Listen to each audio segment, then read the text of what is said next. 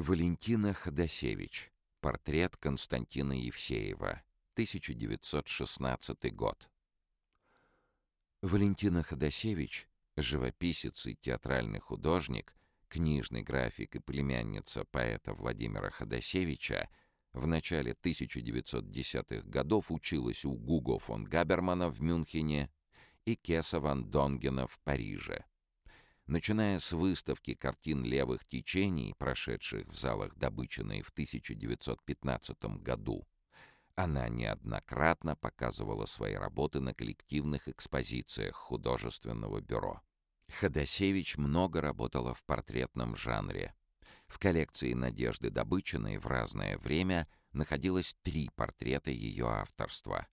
Это образы самой галеристки, а также художников Василия Шухаева и Константина Евсеева. Евсеев, как и Ходосевич, получал художественное образование в Мюнхене и Париже. Из Франции он вернулся в Петербург по приглашению Веры Комиссаржевской для работы в ее драматическом театре, где в конце 1900-х годов оформил несколько постановок.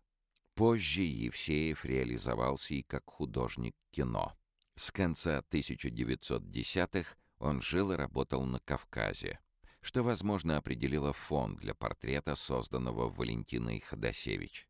В коллекции Надежды Добычиной хранилось несколько рисунков авторства Константина Евсеева.